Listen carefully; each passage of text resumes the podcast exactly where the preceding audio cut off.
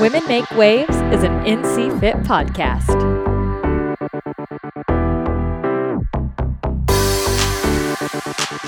Welcome back to the Women Make Waves podcast, everyone. I'm your host, Lindsay, and today Laura and Ariel are interviewing me. Um, we're doing another Meet the Host episode, and I had so much fun doing this. We love talking to guests, we love bringing in experts and getting their stories, and it was seriously so, so, so fun to share my own. I share what it's like to be a coach at NC Fit, what my therapy practice is like, how the two have blended together, and how somatic therapy is here to heal all. We dive into so many different things. You get to see my redneck side, my hippie side, and it'll make so much sense why I am a self proclaimed redneck with hippie tendencies. If you guys have a moment, please head over and give the show a five star rating and review. And if you love the show, share it. Let us know. Tag us on Instagram.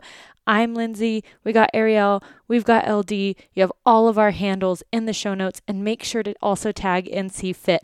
We love to see you guys supporting the show and can't wait to bring more episodes to you. So, without further ado, enjoy the show.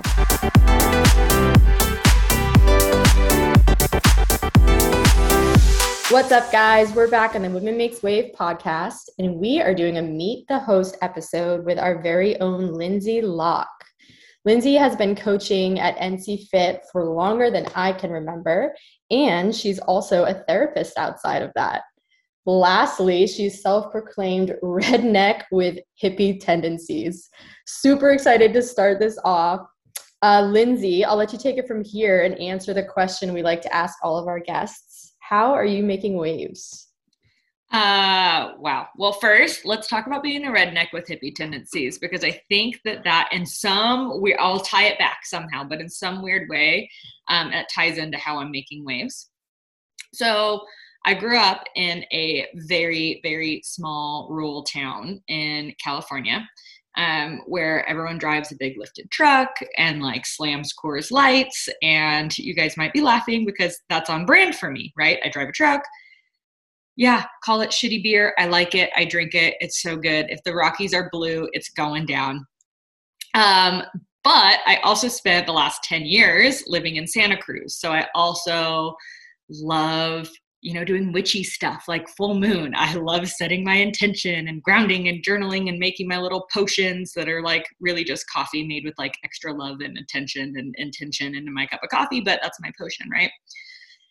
so I was like, how on earth can I be both? Like, how can I be this like redneck that is so down to like fish and hunt and camp and do all the things and slam Coors Light while I do it, while also like caring about the environment and my gut health and all of these like woo woo hippie things that I do all the time. And I was like, it doesn't need to be an either or, it can be a both and.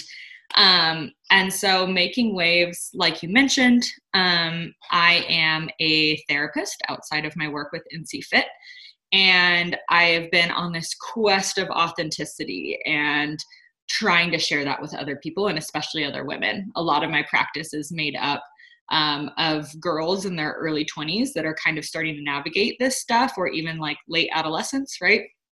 Um, and being able to hold that space for all of them and say hey like it's okay to create your own journey to write your own story. You don't have to fall in to the fairy tale or the narrative that society or your parents or your friends have all thrown at you.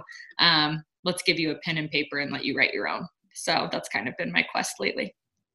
I love this vision quest that you've been on. It like really does resonate with me at least.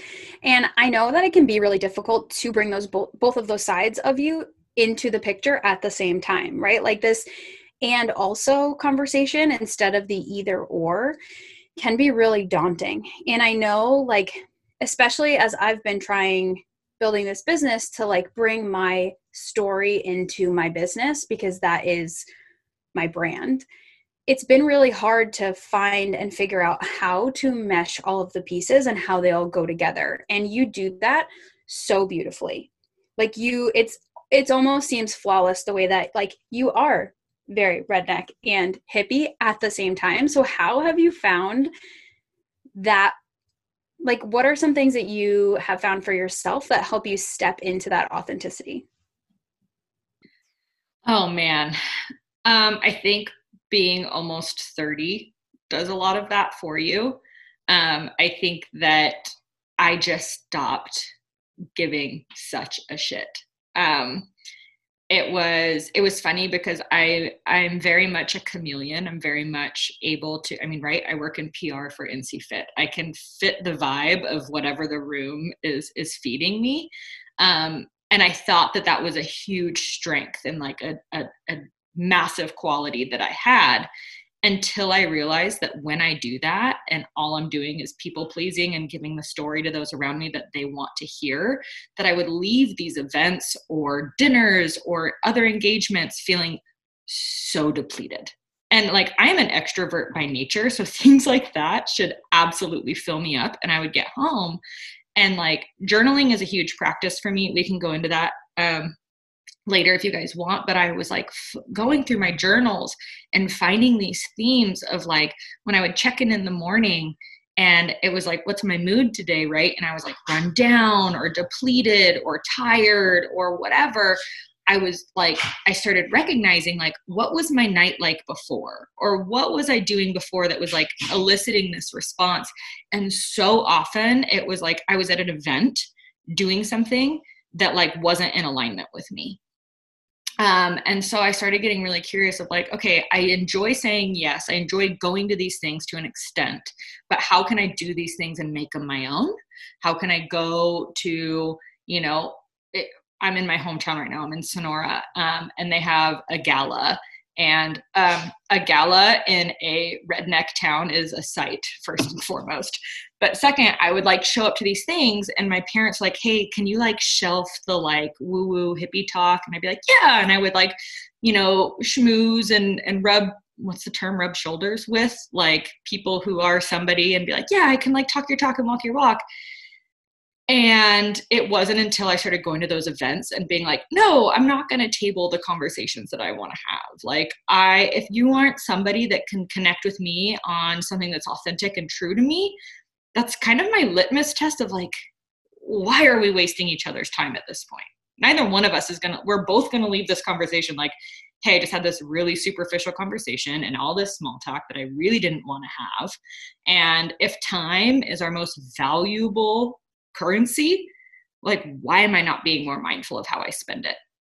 So it was a really roundabout way of saying, like, I guess the practice that I put in place was like really checking in with myself of like how doing these things was making me feel and how I was showing up after the fact um, to really start changing the way I was showing up that was more in alignment. I love that. I think that having the awareness is that first step, it sounded like for you to be able to say, okay, you know, I'm noticing a trend here. I'm waking up constantly feeling like I am not filling my own cup. And I can imagine that a lot of people feel the same way. You know, they they're not maybe they're not in the awareness stage of like I know what's causing it, but they know that they don't feel great. And I know that you work on this with your clients to help them be their most authentic selves. So when you are with your clients, when you are helping them kind of work on developing their own authenticity here, what is something that you find maybe there's not a trend, but like, is there something that most people you feel like run into there? Um, just to clarify, you mean like when I'm working with them, why they feel like they're not showing up authentically, or how they then start to find their authentic self? Maybe both of those. Yeah. So perfect. I can talk about that. Um, so the first thing, and this is like we learn about this like day one of any sort of master's program in counseling psychology that you take, is that like the rapport and the relationship that you build with your client is oftentimes the most healing modality of the therapy. Um, like if I can show up for my client with unconditional positive regard and they know that I love them, not in a romantic sense, right? But like I love them, I care about them. When they don't show up for a session, I wonder if they're okay, right? Like I'm showing them this unconditional love. And more than anything, sometimes, and this is a little tangential, but sometimes you'll have like a client fall in love with you or a client like says these things because you're the first person that's ever showed up in that way. And that gives you another thing to process right? Like you can say there's there and this might be an ethical thing and this is different for every therapist so i'm not saying that this is what you should do or how you should handle it. But when that's come up for me um typically i'm like awesome.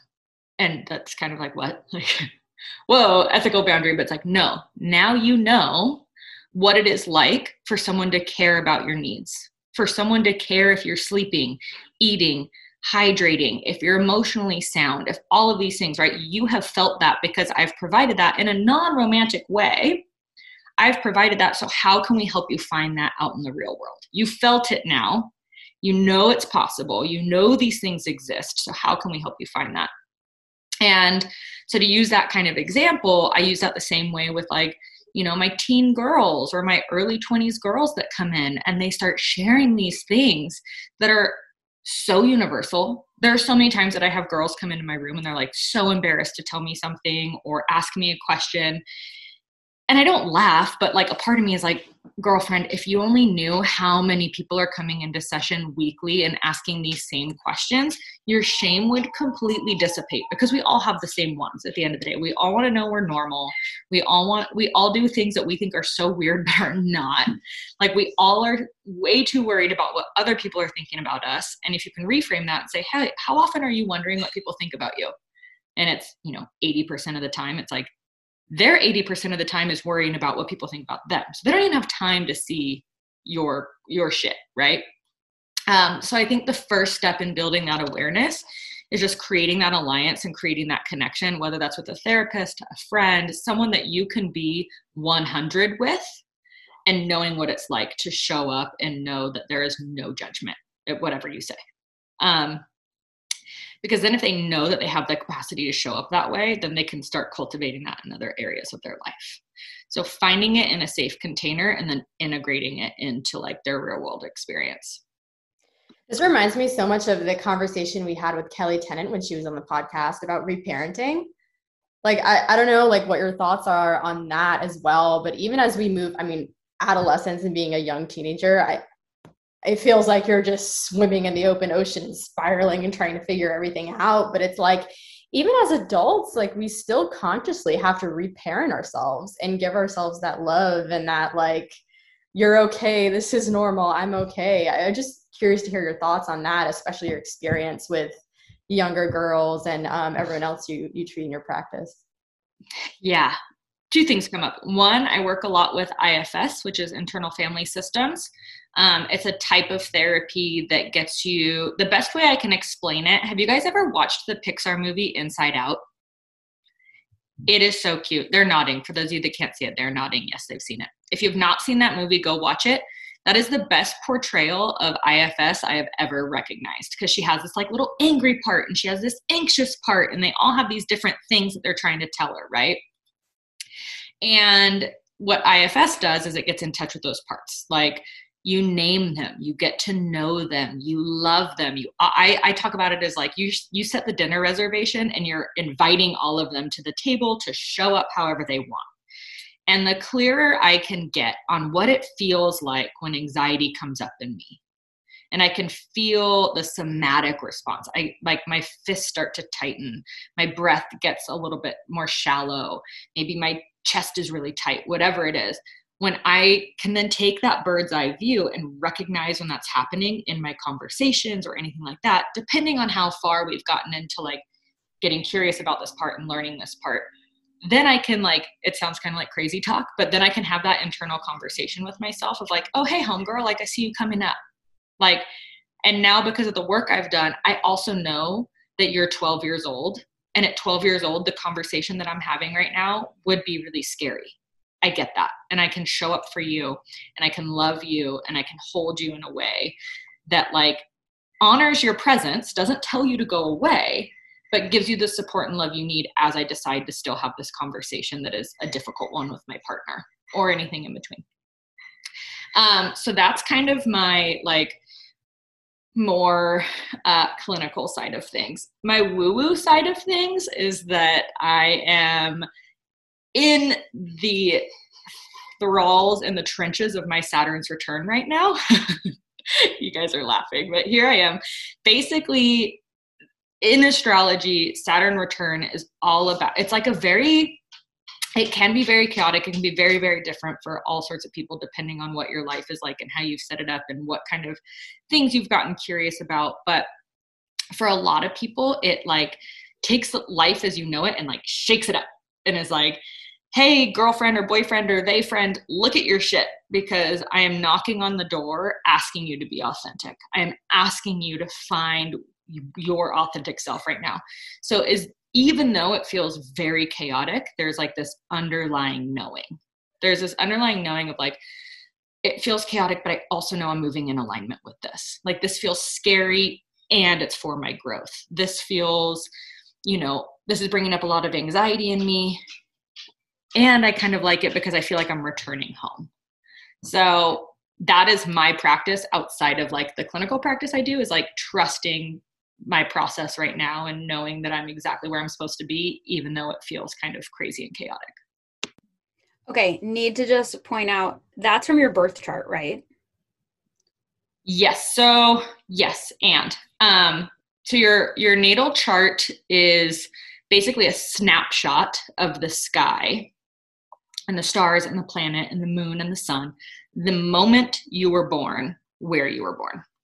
Um, and that roadmap, if you will, kind of shows you your strengths, where you like are in alignment with things from finances to family to relationships to all these different areas, right? And everyone is different because you are a unique, beautiful star out in, out in this world, right? However, Saturn's return happens in your 29th year, um, and it lasts, I want to say, seven years. So you're you're in it. You're in it. it gets easier, right? But um, yeah, people can, and it's gonna it's gonna kind of start, you know, at different times in that 29th year, um, dependent on your natal chart. But yeah, you can kind of find that there. It's crazy that you said that though, because I've been, I'm not in my 29th year, I'm in my 28th year. However, it feels like it may be starting.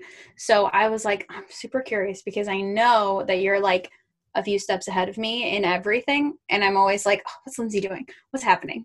I need to know about the birth chart thing. So thank you for clarifying. Um, and if anybody else wants to get theirs, where do you think they should go?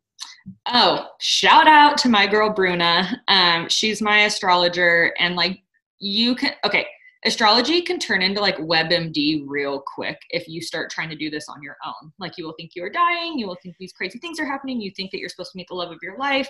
Like when I got into astrology and I've like barely scraped the surface of it, I was like, I do not need another Cosmo article telling me what it's like to be born on April 21st. All right, I don't care. Like I don't care. Um but when I did my natal chart reading, um, and we can put it in the show notes, um, I work with an astrologer, and she, it's not like woo woo, like witch magic. Like they're kind of just telling you, like, hey, like this is what this means when this moon is in this house and these different things. So um, work with a professional, whether it's the one that we put in the show notes or not. Work with someone that knows what they're doing. Don't try to kind of like self-diagnose or like figure it out, unless you want to become one. Then like the best way, in my opinion, is like get experiential, but like do that with a guide, do that with a mentor, do that with somebody. One thousand percent agree. Go ahead, Laura.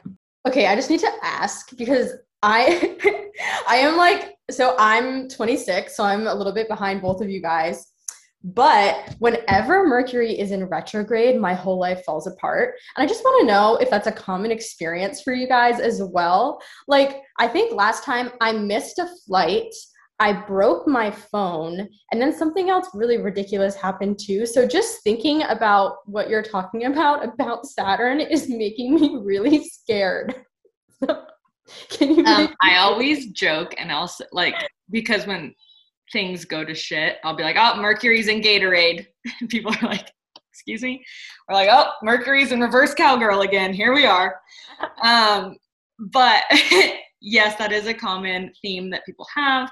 Um, what I would get um, mindful of, and this is just a like psychological happening in general, is like your confirmation bias. Um, and that is something I bring up to all of my clients and all of my friends and my girlfriends hate it because I'm like, hey, like, of course you're like asking this question because you want this answer, but like, let me give it to you straight. Let me give you the truth. Um, so, in short, yes, it is possible that energetically life is going chaotic when Mercury is in retrograde. Um, however, I also think that as humans, we are meaning makers and we want to make meaning out of things that maybe don't have any. Like maybe the fact that the penny was tail side up when you stumbled upon it was because that's how it fucking fell out of the person's pocket, right? That like doesn't mean you're going to have a bad day. But if you get it in your mind that I'm going to have a bad day, then yes, you're going to because your thoughts create your reality. Um, one of my favorite examples of confirmation bias to kind of like show how powerful it is is there was a study done and it was in grade school you guys. It was like i want to say it was like third graders going into the fourth grade. Um, and it was a study that they took the valedictorian if you will the highest scoring kid of the third grade and the kid failing. And they switched their transcripts when they gave them to the teacher of the fourth grade class. So when the kids were coming in on the first day of school the teacher had it in their mind that you know Joe Blow is the number one kid in class and you know Johnny is failing. And even though that was not what had happened the year before within like 2 weeks of class it had actually completely reflected that. All of a sudden this kid that was struggling was scoring the highest on tests and papers and everything else and the kid who went from like crushing it was now failing everything. And it was just because this teacher had an unconscious bias of how this was going to play out. So they read their papers differently.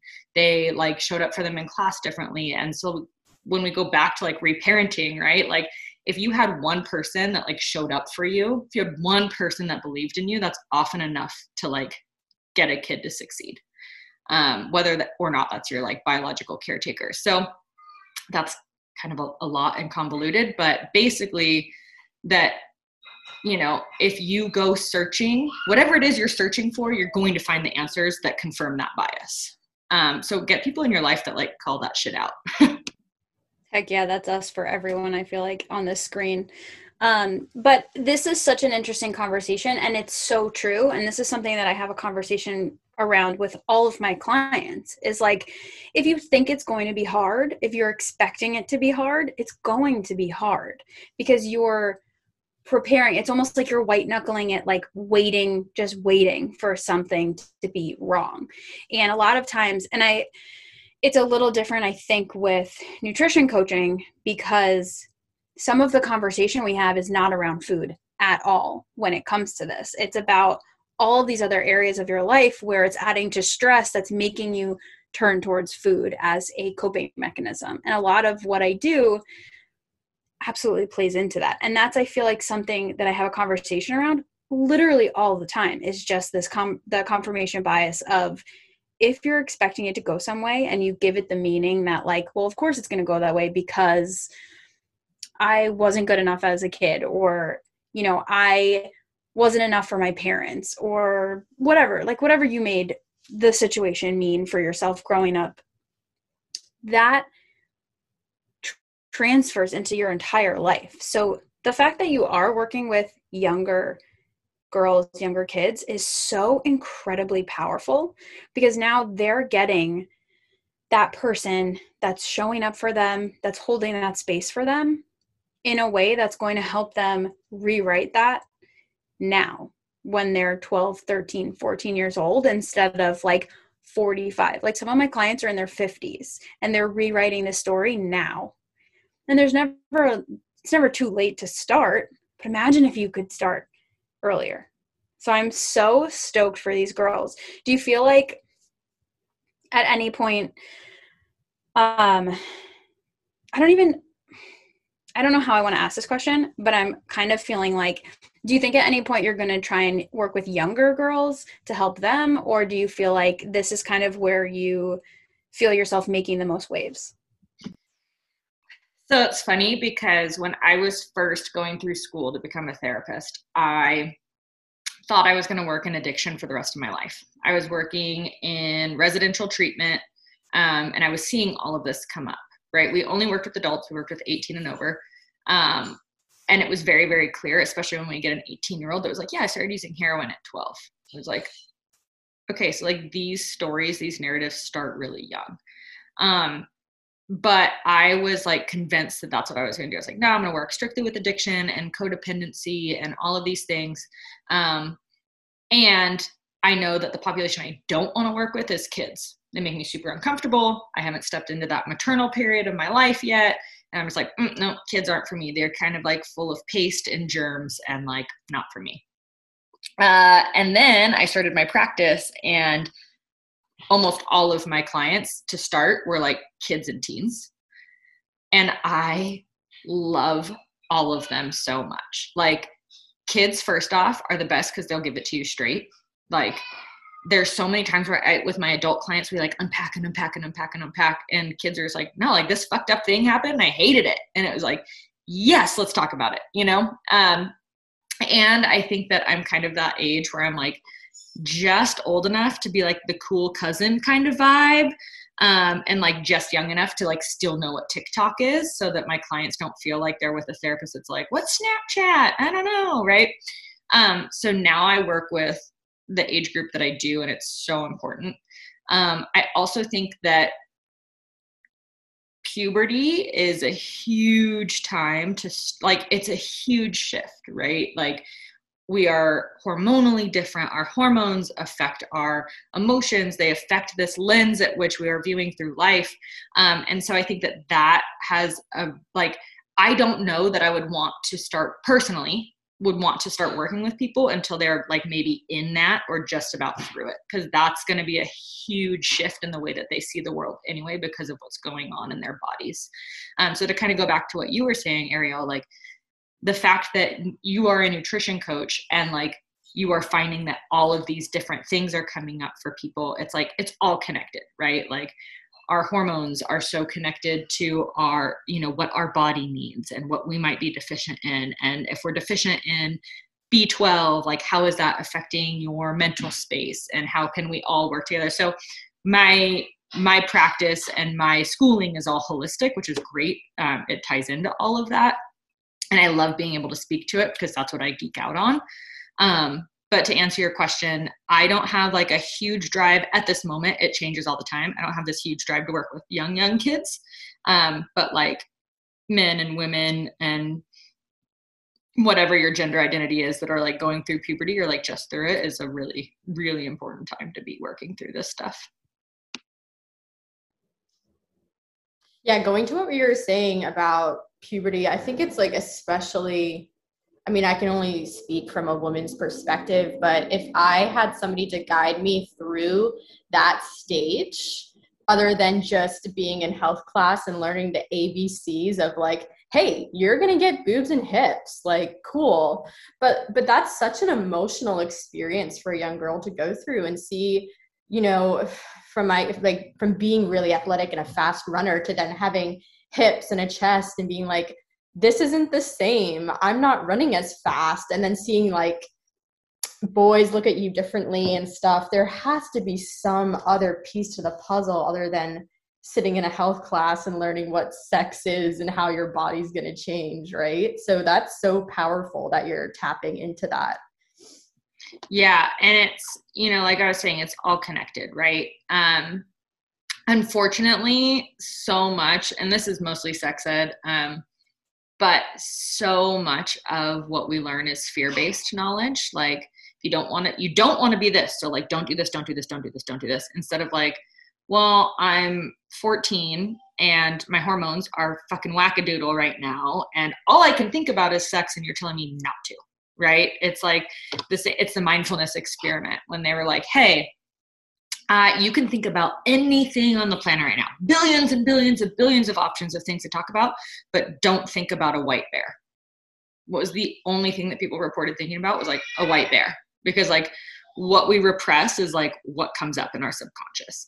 Um, and so if all you're being told is like don't have sex the, that mean girl thing right? Like if you have sex you will get pregnant and die right? Like okay well now all i'm thinking about is sex and i'm terribly afraid of it and it's creating all of this shame. Or like drug and alcohol use. Like all I'm thinking about is how horrible it is and it's this toxic this toxic product.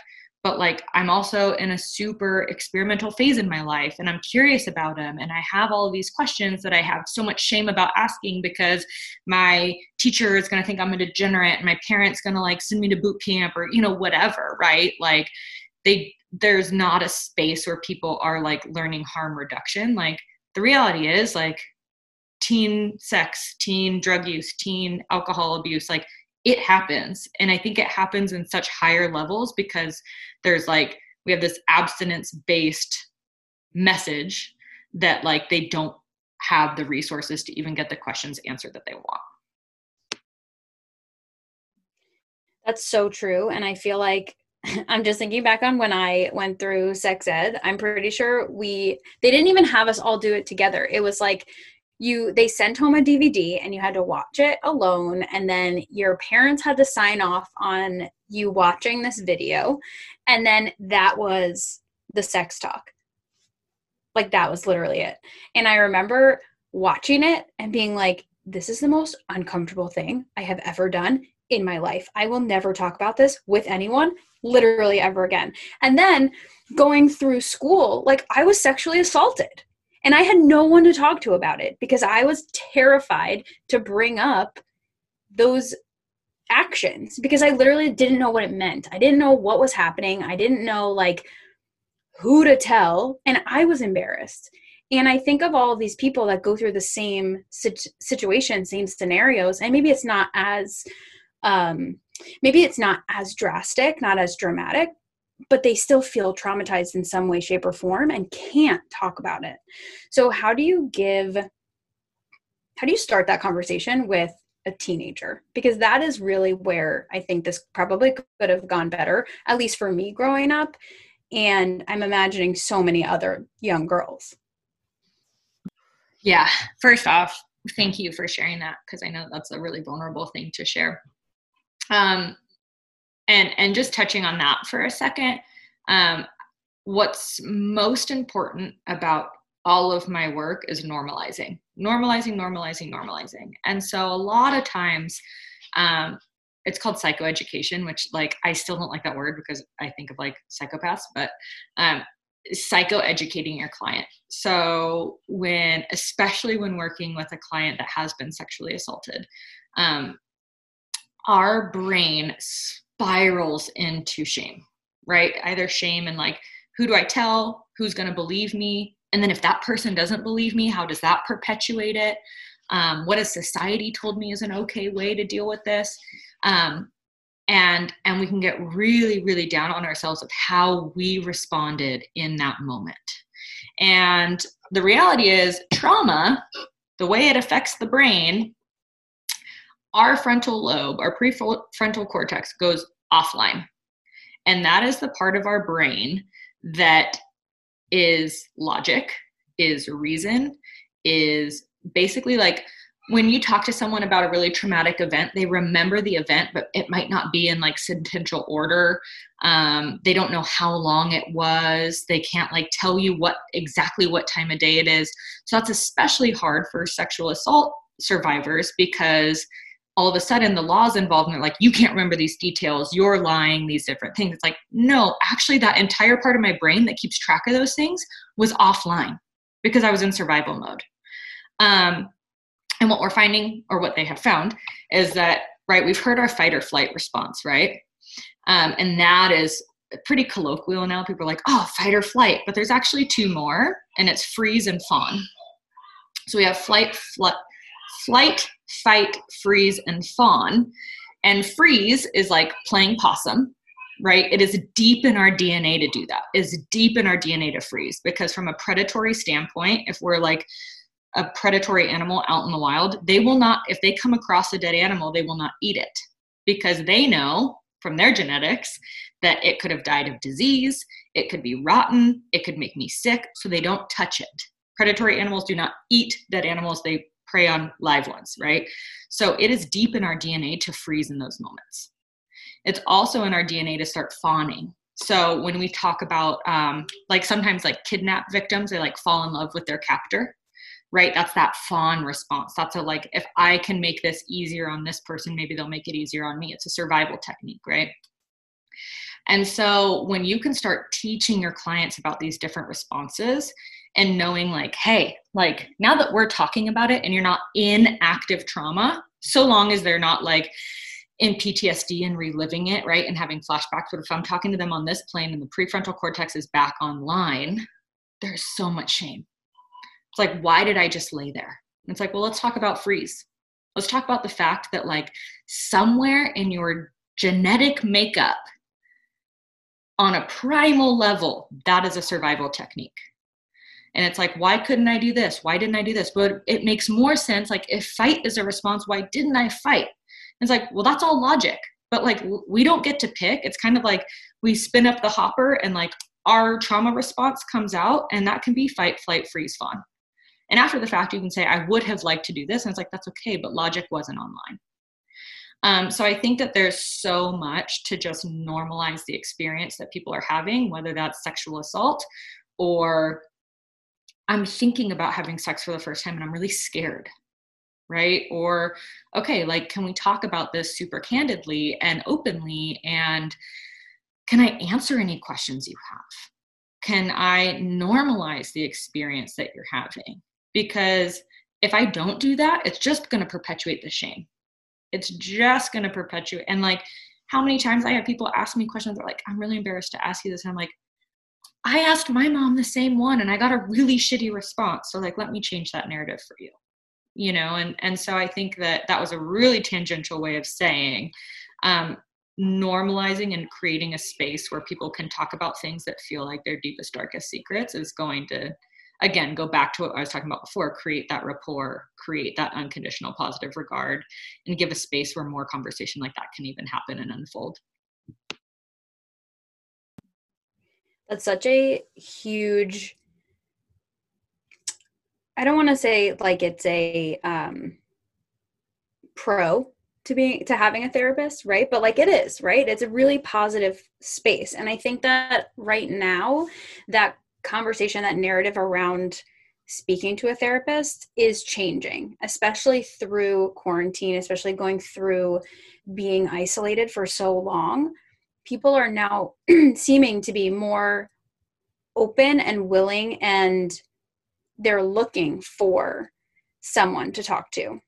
And that is such a cool space to be in because now so many more people are finding their authentic selves because they're more open and willing to talk about the things that are making them hide or making them like fall back and try and, and sit in that narrative uh, that um, role of being like a people pleaser you know do you have any resources for anyone to find a therapist because I know that it, it varies state to state. I know that there's all these different weird kind of laws and things, but um, if anybody is listening and they do feel like they're ready to speak to somebody or they need that, um, they could use that resource, what can we provide for them? Yeah. Um, again, it does depend state to state. Like I am under my training and my ethics like i have to treat clients in california. Um, so your therapist needs to be in the same state in which you reside um, so they can treat you. So a great place to start is like psychology today and people are like oh it's the magazine but no go to psychologytoday.com and you can literally type in where you are what you're looking for and look at these different modalities. Um, there's also betterhelp um, which has been really helpful throughout the pandemic for people it's um, I want to say you can do, you might be able to FaceTime, but I think you can just do it on your phone. Um, and they kind of take care of, you like fill out your inquiry form and they kind of take care of where you're located, what therapist is in alignment with what you need, and they kind of like give you a handful of referrals that way. Um, so those are both really great. And then also, like, I cannot stress enough, like, how important it just is to, and whether it's a therapist or not, but like having the person in your life that you can truly connect with. And that can be a best friend, that can be a partner, that can be like for me, for a really long time, I didn't have that person. I had my journal. And I know I talked about journaling at the very beginning, but it was like, I just would like flow of consciousness start writing every morning. And like I could look at themes, I could look at different things.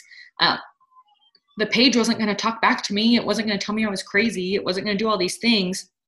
And once I got the narrative out of my head and the stories out of my head and put them onto paper, it was like I could see like the, my own like core false beliefs and see how they were showing up in the way that I was thinking. I could see these different things. I was like, oh, like that was such a big deal in my head. And now that I'm reading it and I'm like digesting it in a different way instead of just getting caught in my thoughts, I'm now able to like view this a different way or be more objective about it or any of those things. So, um, yeah, psychology today, BetterHelp, journaling practice. That's kind of where I would start. One thing I want to add to just from my own experience is, um, and Lindsay, you can speak to this for sure, but being on the other end here is that when you're searching for a therapist or meeting with therapists, I was always so worried that, you know, if I didn't vibe, if like we didn't have vibe right the first time, and I'd be like, oh my God, I have to break up with you. Like I'm to hurt their feelings. It's like breaking up with a friend. Like they're to hate me. But, um, just from going being in therapy for like 15 years it's a very professional experience and like more and more i see therapists starting um, sessions being like if we don't have that connection you're looking for i'll refer you out to someone else so even if you have been in therapy and maybe didn't have a great experience like it's okay to kind of try and test different people until you find that that one match. Totally. And like it's literally our ethic responsibility to do that. Like if the work that we are doing like even if it's it's the same thing as coaching. Ariel i'm sure you've seen this a thousand times. Like i can tell an athlete a cue that's supposed to get them to open up their hips time and time and time and time again and another coach will come by and say it in a different set of words and the athlete gets it right that's therapy too like if your therapist is taking offense to you breaking up with them they need therapy right like and second, if your therapist isn't in therapy, like that's a problem too. Um, no, it's not. That was kind of a call out. If your therapist isn't in therapy and they're doing a great job, that's totally fine. But um, know that it's okay to like lean into your experience of like, I'm not getting what I want here. Um, and and you know, taking that confirmation bias into in into consideration like am i not liking this because the therapist isn't siding with me or isn't confirming what i want them to confirm? Are they asking me to grow? Are they pushing me to think differently well then you have some reflection right? But like if there's truly just like that's why i connect with my kids right? Because they don't have to spend 20 minutes of their 50 minute session explaining to me what tiktok is right? There's this underlying like we just get each other because we both are living in the same plane. Um, and so there's plenty of reasons that like you might break up with your therapist or your therapist might break up with you and has nothing to do with you as a person. Like I, and this is again going to be tangential because this is how my little ADHD brain works, but it's the same with relationships. Like, I hate the language that we use around it. Sorry, you can hear my neighbor's baby crying probably. I hate the language you that people use around it. It's like, oh, he broke up with me. I broke up with him and like innately that's like they left me like i wasn't good enough or i didn't this or i didn't that right and i kind of reframe it as like no they left the opportunity to be with you. Um, because there's certain people like i was talking to my girlfriend tiffany about this. She's also a therapist. Um, she's 510 so am i right? And there's different strokes for different folks but like most often that has left a large part of the dating pool out for me because someone who's not 5'10 or taller doesn't want to be with me.